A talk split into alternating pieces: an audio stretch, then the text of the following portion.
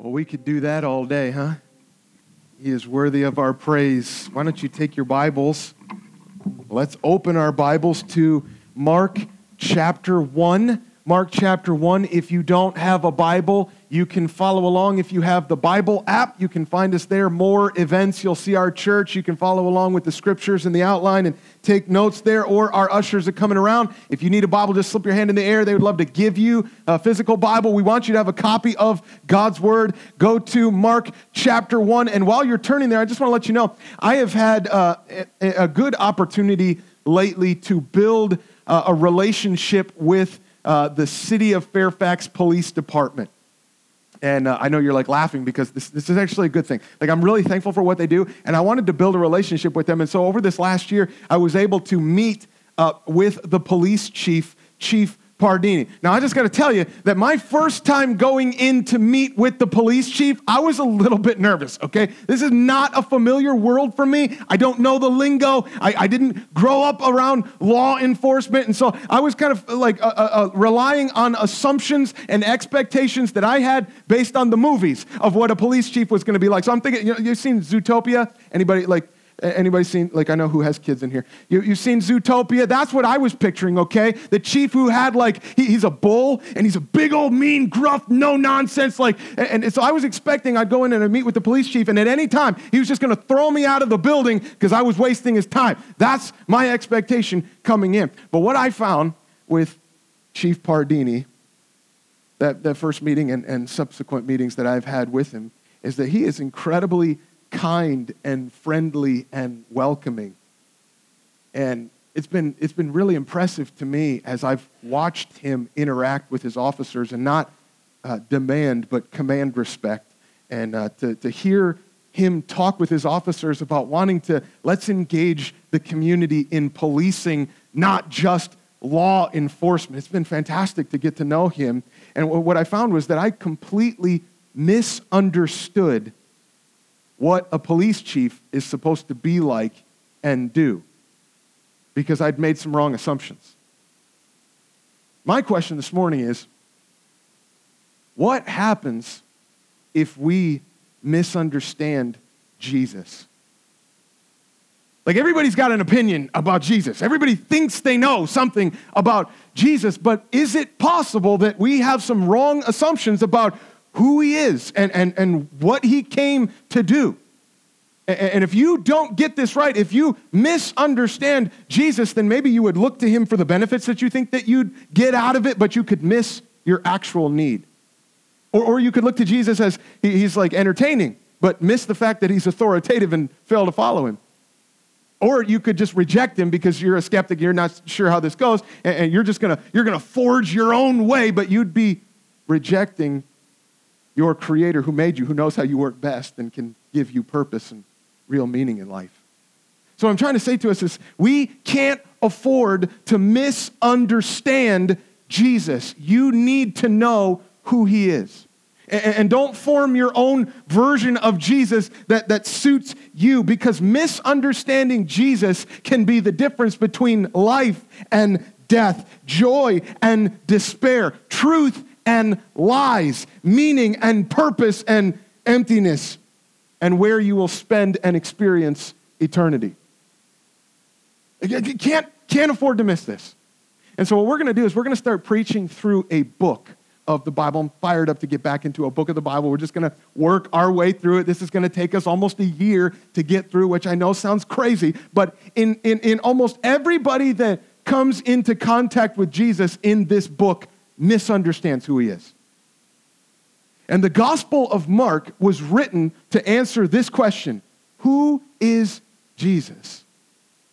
And what did he do? Why did he come? And really even push a little bit further to ask you this question: will you believe in him? Will you believe in him? And so whenever we start a new book, whenever I start a new book, one of the first things that I do is I get out the book and I turn to the back of the dust jacket, and I want to look to see, maybe it's on the back, maybe it's on the inside. I want to see the author. I want to see who is it that wrote, so I kind of have a better understanding of who's talking here. So if I was to ask you the question, who wrote the book of Mark? How many of you, does anybody want to take a stab at that? Anybody have a wild guess as to who wrote the book of Mark? Anybody?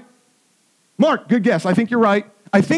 It actually doesn't tell us in the text, but church tradition, and I think a reliable tradition, tells us that the person who wrote this book is Mark, or better known as John Mark. Ever heard of him? You're like, oh yeah, I think I heard something. John Mark was the guy that accompanied Paul and Barnabas on their first missionary journey. Now maybe you're thinking about, like, well, was he a disciple? John Mark wasn't a disciple. He wasn't one of the 12 disciples that Jesus picked. And so why is he writing? Well, history tells us that John Mark collected the eyewitness testimony of another really prominent disciple. Anybody got a guess on that one? I'm gonna let you guess. I know nobody wants to be wrong. Nobody's gonna guess. It's Peter. So when you are reading the Gospel of Mark, it's kind of like you're reading Peter's memoirs.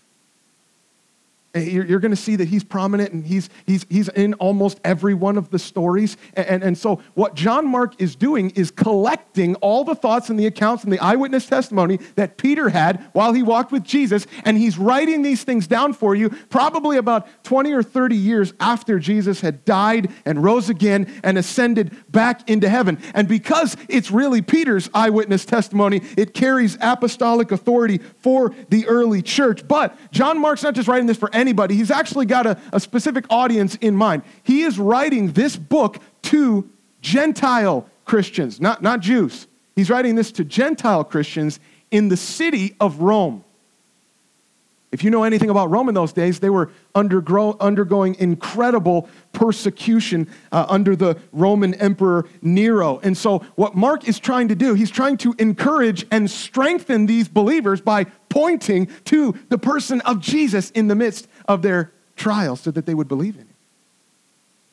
And so if I've got I got the author, I got the audience, so the last thing that I do is I always read the table of contents so I get a little bit of an idea where we're going. Just so you know, a lot of people will say that Mark is, it's the shortest one of the Gospels, and so maybe it was kind of a little bit of a rushed job and he didn't really do all that well at putting it together. I want to tell you, Mark is a masterful storyteller. And what he is doing is he is trying to weave these stories together to make a compelling argument. You're going to see that Mark's Gospel is just action-packed. He keeps it moving, and he's trying to prove something to you. And so in the first 8 chapters, chapters 1 through 8, he's trying to answer this question, who is this guy? Who is this Jesus? And then the second half of the book, chapters 9 through 16, he's going to be telling us, and why'd he come? What did he really come to do? So he's trying to prove something to you. You ready to jump in this? Y'all ready? Let's do it. Mark chapter 1, verse 1. It says, the beginning of the gospel of Jesus Christ, the Son of God. Now that could actually be a title, if you will. It kind of explains Mark's purpose. You got to understand, Mark is not writing a timeline of chronological events for you to follow. He's trying to make an argument. And so if you're taking notes this morning, why don't you note this? We're just going to look at the claim. The first thing that we see is the claim that Mark is going to make in verse 1. And here is the claim that Jesus is the Christ, the Son of God. Now, I just want to point out that this is the only time that Mark is going to tell you explicitly what he thinks. The rest of the book, he's just going to lay out all of these stories and he's going to compile all of them in a way to kind of present to you and say, now, you draw your own conclusion. Who do you think he is? But he's telling us his claim is that Jesus is the Christ, the Son of God. Now, whenever you hear the word Christ, you just have to understand Christ is not Jesus' last name. Okay, that's not how it works. Christ is actually a title, and it means the anointed one. Because when someone in the Old Testament was anointed with oil, that was kind of symbolic of they were receiving the Holy Spirit in order to accomplish a specific task that they were given. Oftentimes the prophet would be anointed with oil, or a king, rather, would be anointed with oil for that specific task. Well, in the Old Testament, that word for anointed one is the word Mashiach, or the Messiah. There was this promise that there was one who is going to come. He was the Messiah, and he was going to come and establish God's kingdom on earth. What you got, I mean, like, that's pretty significant if you put yourself in the shoes of the Jews during Jesus' time, because when they're in Israel, they're not in charge. Who's in charge? Rome's in charge. It's the Romans' world, and everybody else is just living in it. And I realize it's kind of hard for us to kind of appreciate that, but if you could just imagine, I don't know, like say China, like takes over the world, and they're like, they oppress us, and they put us in our place, and we got to pay them, and they make the rules, and they're in charge, and we're just underneath them. That would be the feeling that the Jews had of this superpower that was over them. And so, man, they're kind of hoping and expecting then that this Messiah, this Messiah, this one was going to be a conquering hero who was going to come and he was going to fight for them and he was going to overthrow the Romans. He was going to set them free and he would be king. And you got to know, that would be good news if that guy showed up, right? Like, man, that's the one that's going to set us free. But Jesus, instead of overthrowing the Romans, ends up being tortured and crucified by them. I mean, you think about like how disappointing that would have been for a couple of his followers who were thinking like, this is the guy that's going to lead us into battle and he's going to set us free. And then to watch like he's stripped and embarrassed and like they just treat him like he's a criminal and they kill him. But Mark is making the claim that Jesus is the Christ, the Messiah. He is the King who is going to establish God's kingdom. And so for the rest of the book now, Mark is just going to kind of help us and show us how all of these people misunderstood what that meant. And before we move on, I just want to say, we need this King. We pray this, maybe you pray this, your kingdom come, your will be done on earth as it is in heaven. Like we want. There's a lot of chaos in our world. This world is messed up and we can't always trust our leaders. But imagine if you could. Imagine if you could trust your leader. Imagine if you knew that your leader was just and that he was good and that he can and he will defeat all evil and that he can set the record straight. He can give you peace. That's the kind of King that we need. And that's what he's saying is his claim about Jesus. And he also says that he is the Son of God, meaning Jesus is no mere man.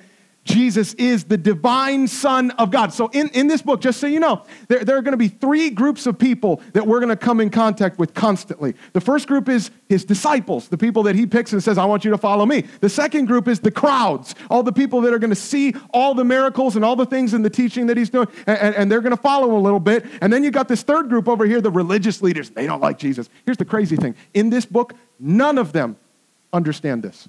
None of them get it. In fact, it's actually shocking the one person that Mark records in this book who actually gets it right. But we won't get there until next August. In Mark, should I give you? I'm going to give you a sneak peek. Okay, here's this. This is so shocking to me. The one person who draws the right conclusion in this gospel is a Roman centurion who's standing at the foot of the cross, and when he looks up and he sees Jesus, he says, "Truly, this man was the Son of God." He got it. And Mark is hoping that by the end, you will too. That you will understand this is the beginning of the gospel. Meaning, the gospel means good news, right? So what he's saying is that something new, something exciting, something awesome is happening. And Mark is making this claim. Don't misunderstand who he is. Don't dismiss him. Don't reject him. He's the Christ, the Son of God. That's his claim. Now let's see if he can prove it. Let's see if he can prove it. He's going to try to prove this claim with testimonies. And so why don't you note this? Let's first note the testimony of the messenger. The testimony of the messenger. Follow along with me as I read, starting in verse 2. Here's how he's going to try to prove his claim. As it is written in Isaiah the prophet, "Behold, I send my messenger before your face, who will prepare your way. The voice of one crying in the wilderness, prepare the way of the Lord, make his path straight." And John appeared baptizing in the wilderness and proclaiming a baptism of repentance for the forgiveness of sins. And all the country of Judea and all Jerusalem were going out to him and were being baptized by him in the river Jordan, confessing their sins. Now John was clothed with camel's hair and wore a leather belt around his waist, and he ate locusts and wild honey. That's gross. And he preached, saying, after me comes he who is mightier than I, the strap of whose sandals I'm not worthy to stoop down and untie. I have baptized you with water, but he will baptize you with the Holy Spirit. I want you to notice what's missing. You know, notice what's missing at the beginning of this gospel? There's no manger scene. There's no birth narrative.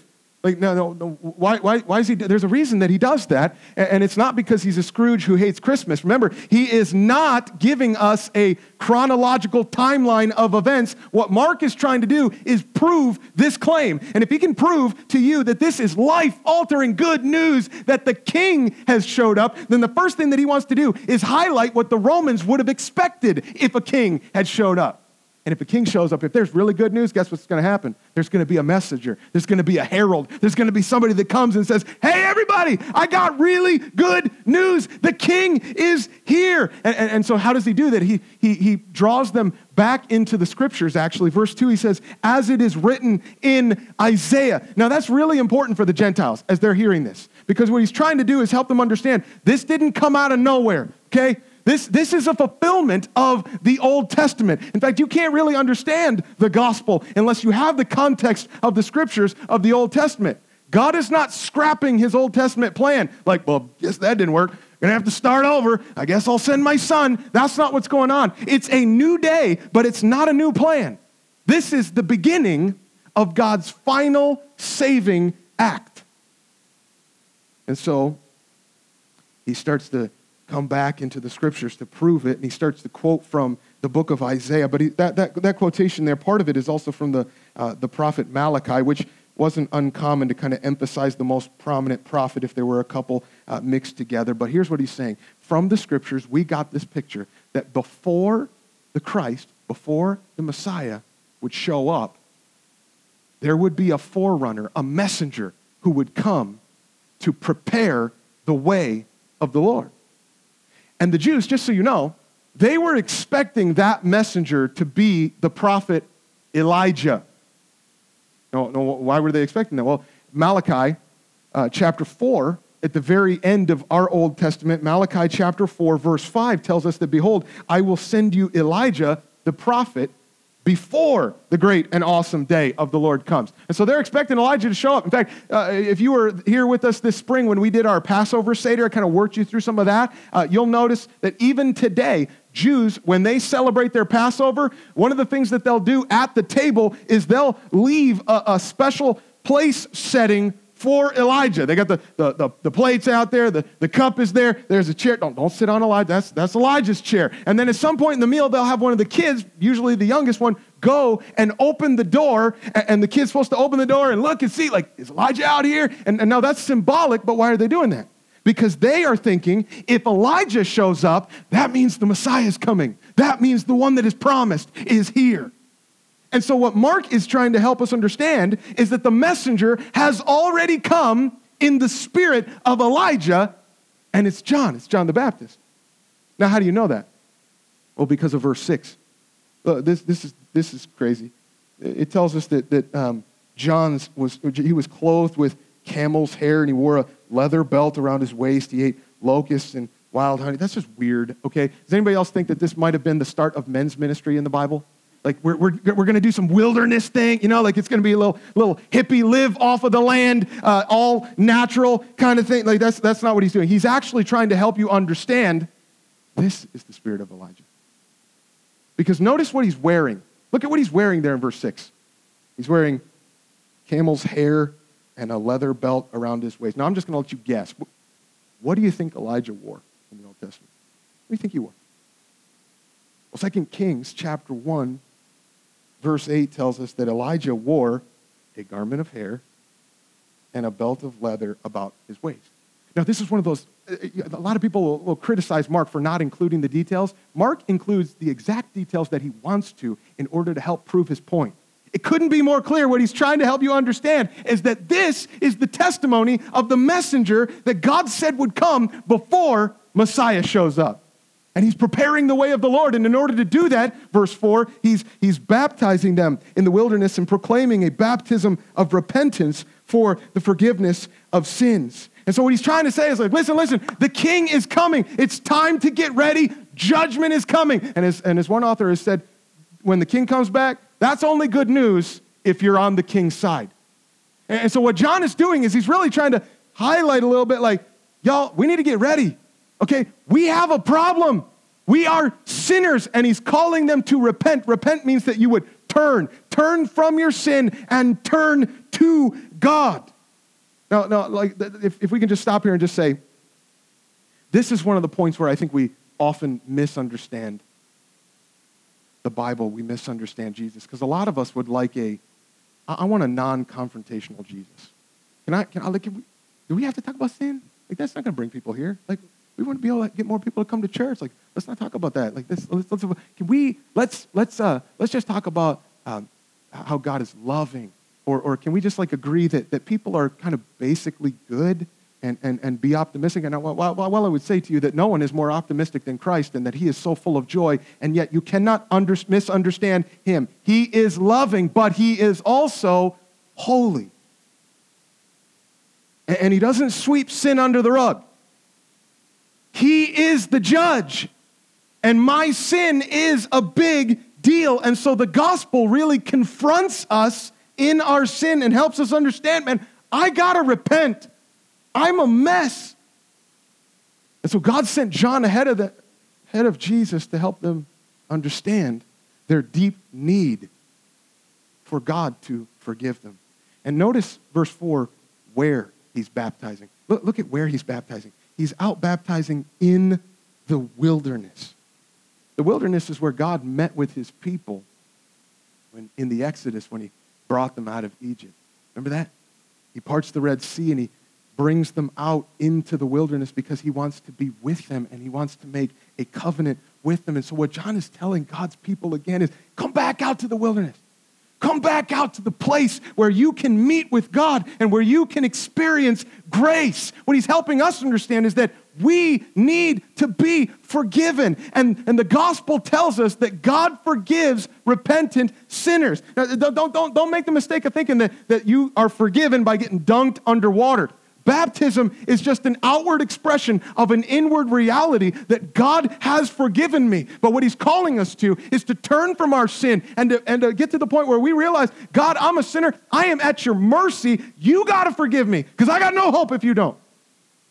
That's the place where his people need to be. And look what happens, verse 5, all the country of Judea and all of Jerusalem were going out to him. That's a lot of people, right?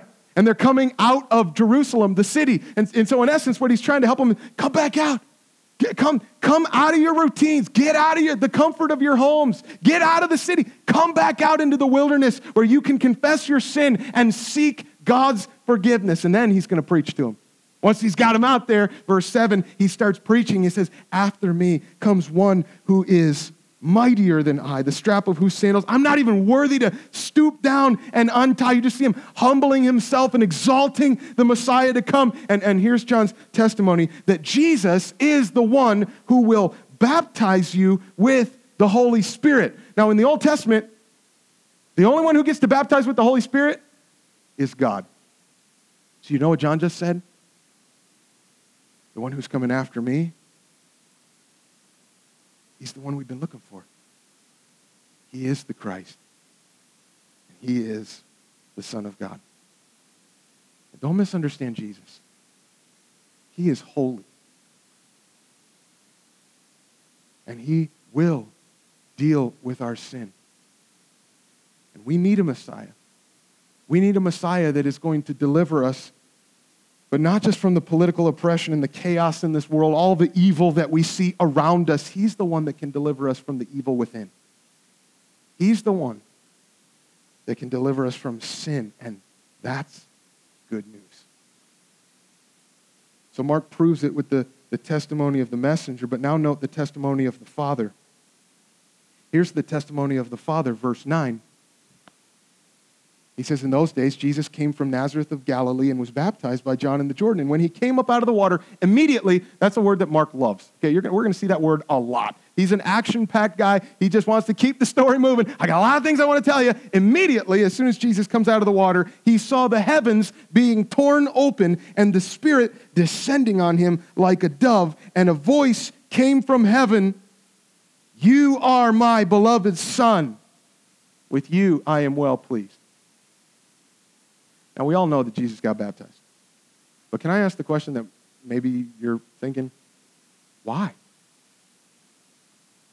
I mean, like, John's out there baptizing, and it's a baptism that helping them understand that they needed to repent because they're sinners and they need to be forgiven. So why is Jesus getting baptized?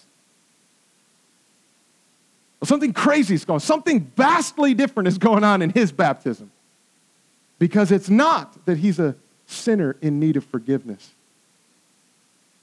But when Jesus goes under the water in baptism, in that moment, he is identifying with sinners. Jesus is identifying with his mission. Jesus understands why he came. The reason that he's here is because he was coming in order to bear the brunt and the full weight of God's judgment and wrath in our place. He's going to step in front. Don't misunderstand Jesus. I think sometimes we kind of default to religion when we think about Christianity. Religion says that you need to be good. You need to meet a certain standard. Maybe you gotta pray to God, or you gotta confess your sins to a priest, or you need to make a pilgrimage to Mecca. You need to do all. You gotta give some money. There's always some money involved. Religion says that you have to do. Don't make the mistake of thinking that Jesus came to lay down or to uphold laws and rules that you have to follow in order to be right with God. That's not good news.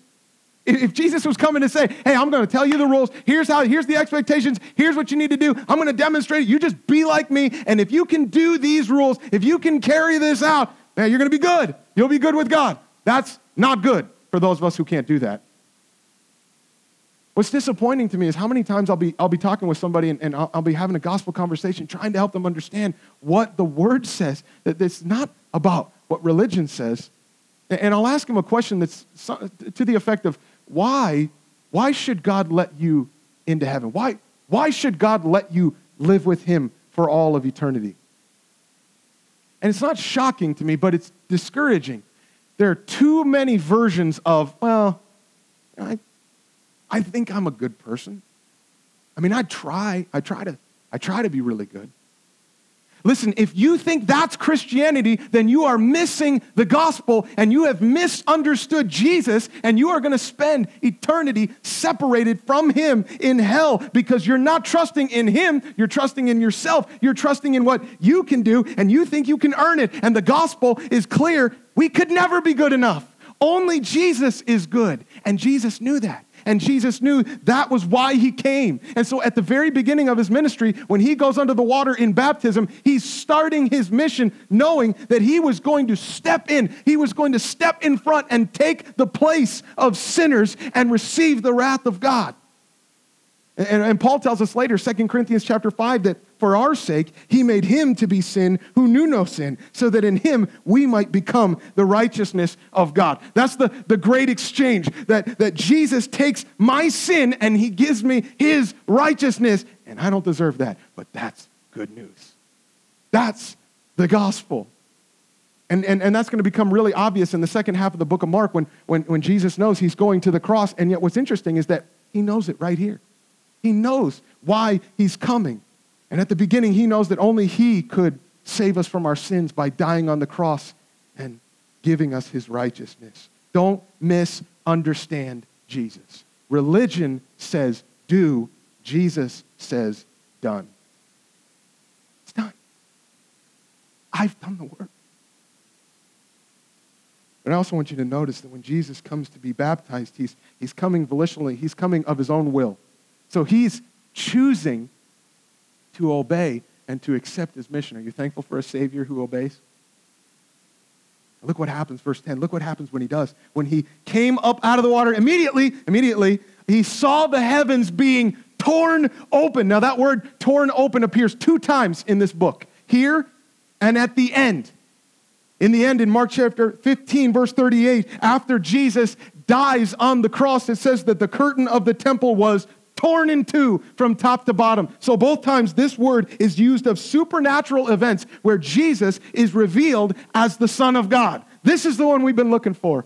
And then it says that the Spirit is descending on him like a dove. Not a dove, but like a dove. And you remember, this is the anointing. Remember when someone got anointed with oil, it was representative of them receiving the Holy Spirit in order for them to accomplish a specific task. Well, this is what happens when Jesus comes out of the water. He is anointed, commissioned for this task at hand. He goes under the water, accepting his mission, and he comes up, and the Father affirms, approves, and anoints him. And he starts to speak, verse 11.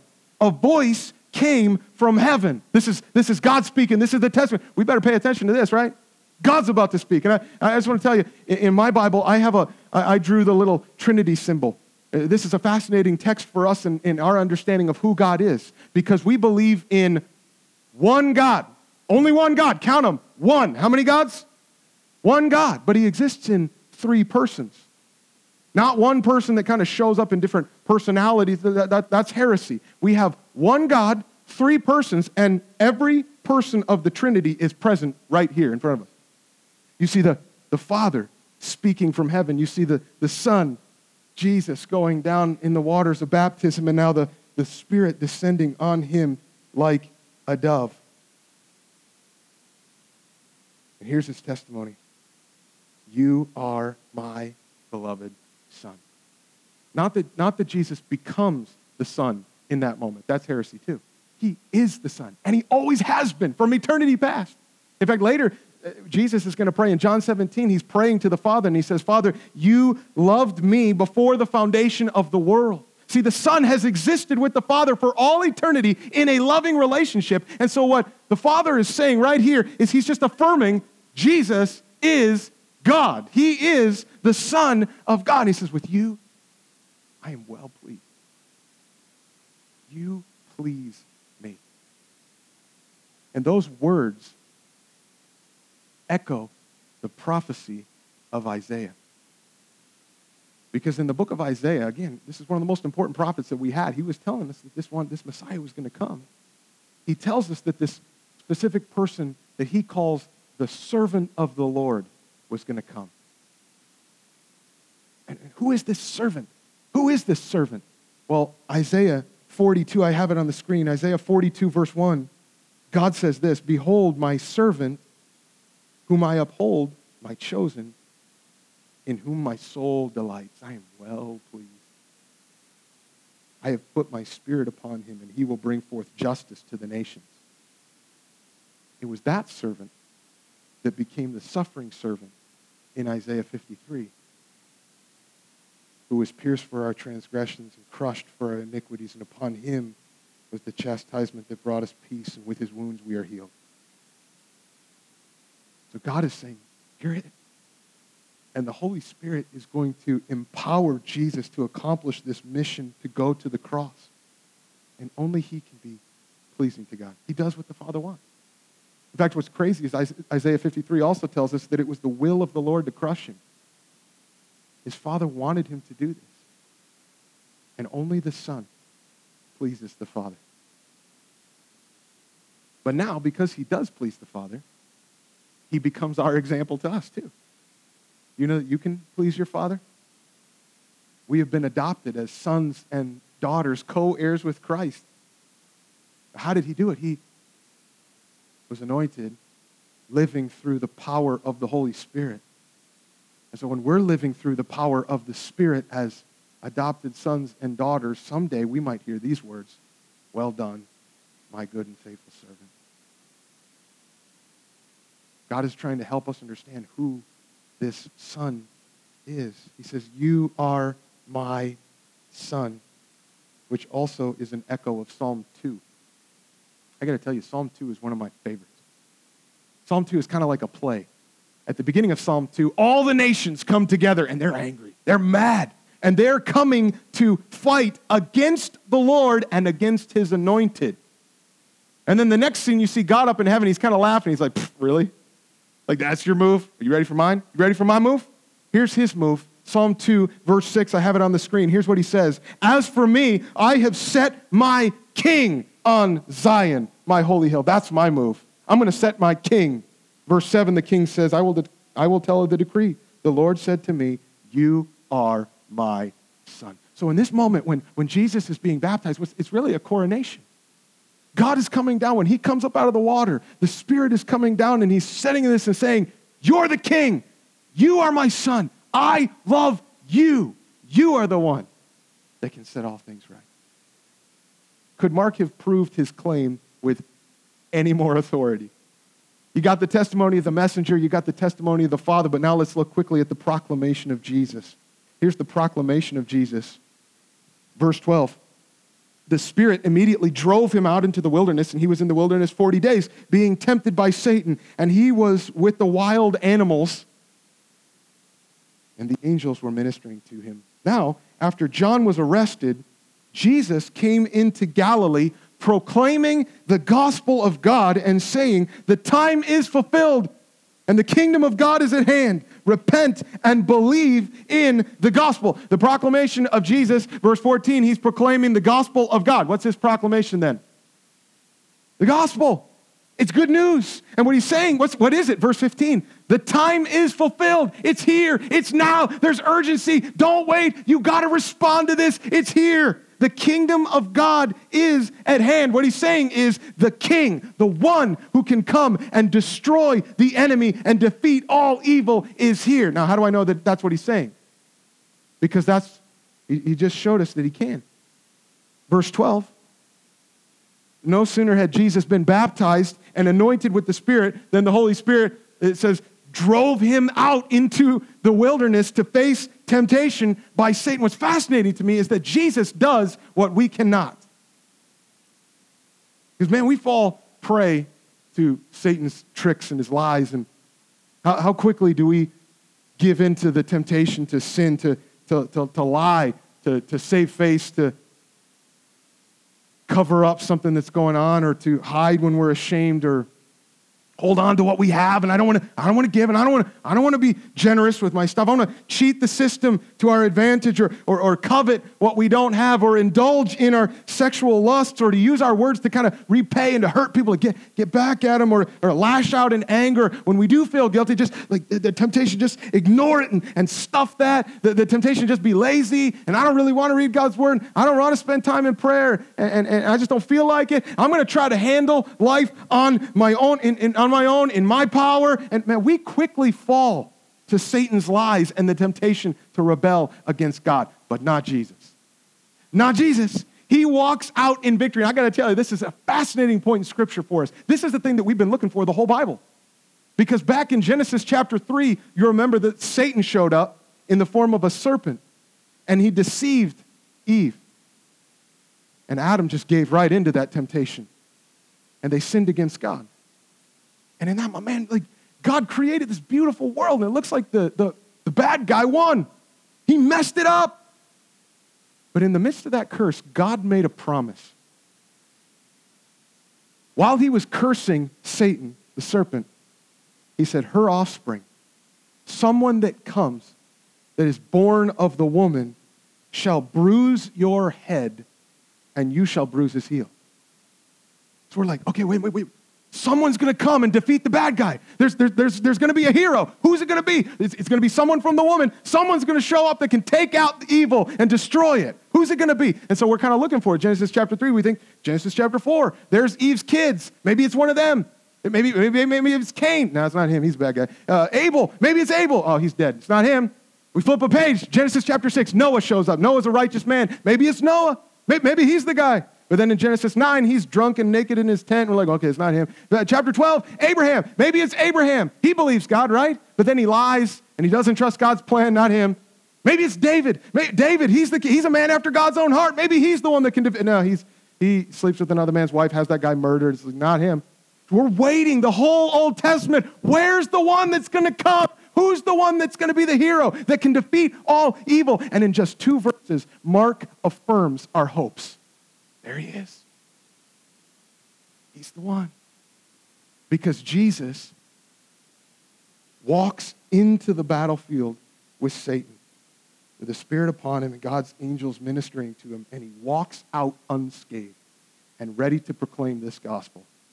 The King is here, the one who can defeat all evil and can crush Satan. That's my King. What's encouraging is that he's gone through it. He suffered too. But he came through it victoriously. So what do I do now? Well, what does Jesus say in verse 15? I think he gives us the correct response. He says, repent and believe in the gospel. If you wanted a big idea for these verses, I would just say that's it. Believe in the gospel. That's the appropriate response for us. When we see terrorist attacks that are fueled by hatred and evil and swirling rumors of injustice and corruption by our leaders in power and all these accusations piling up of sexual harassment and immorality by our star culture makers, when we see more broken lives, people that we know, it starts to hit the home. What do we expect? This is what happens in the world when we reject our King. But as much as I'd like to think, that's not me. I'm not like that. The gospel tells me that I am no better, that I am a rebellious sinner and I need a Savior, and his name is Jesus. Jesus is the Christ, the King, who can fix this broken world, and he is the Son of God who can satisfy the wrath of God that I deserve in this ultimate demonstration of God's love for me on the cross. Do you believe? Will you repent of your sins and believe in Jesus?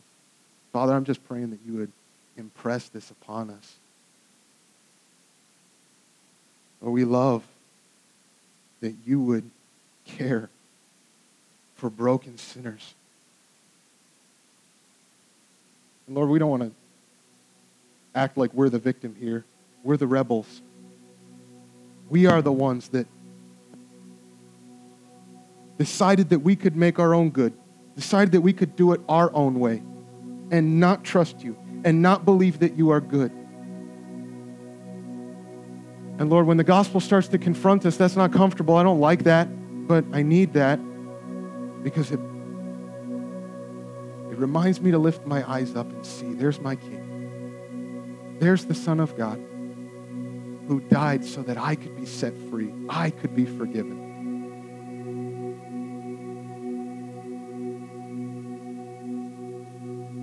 Everyone's eyes are closed.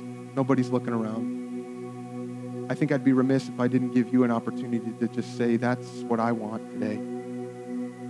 Maybe the Lord is just kind of helping you understand that you are a sinner. And maybe you've been trusting yourself. You thought you were good. You thought you were okay. You're starting to realize, I know I'm not. I deserve judgment, but I want to be saved.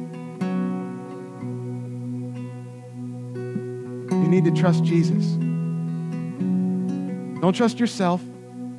Trust Jesus. He died in your place. And nobody's looking around. But if you would say, man, today, I want that. I've never done that before. I want to ask God to save me from my sin today. I believe he is the Christ, the Son of God. I want to believe. Would you just look up here at me and raise your hand if that's you? Say, I've never done that before. I want to do that today. I want to know that I could live with him for all of eternity, that I can be forgiven. I said, that's me today.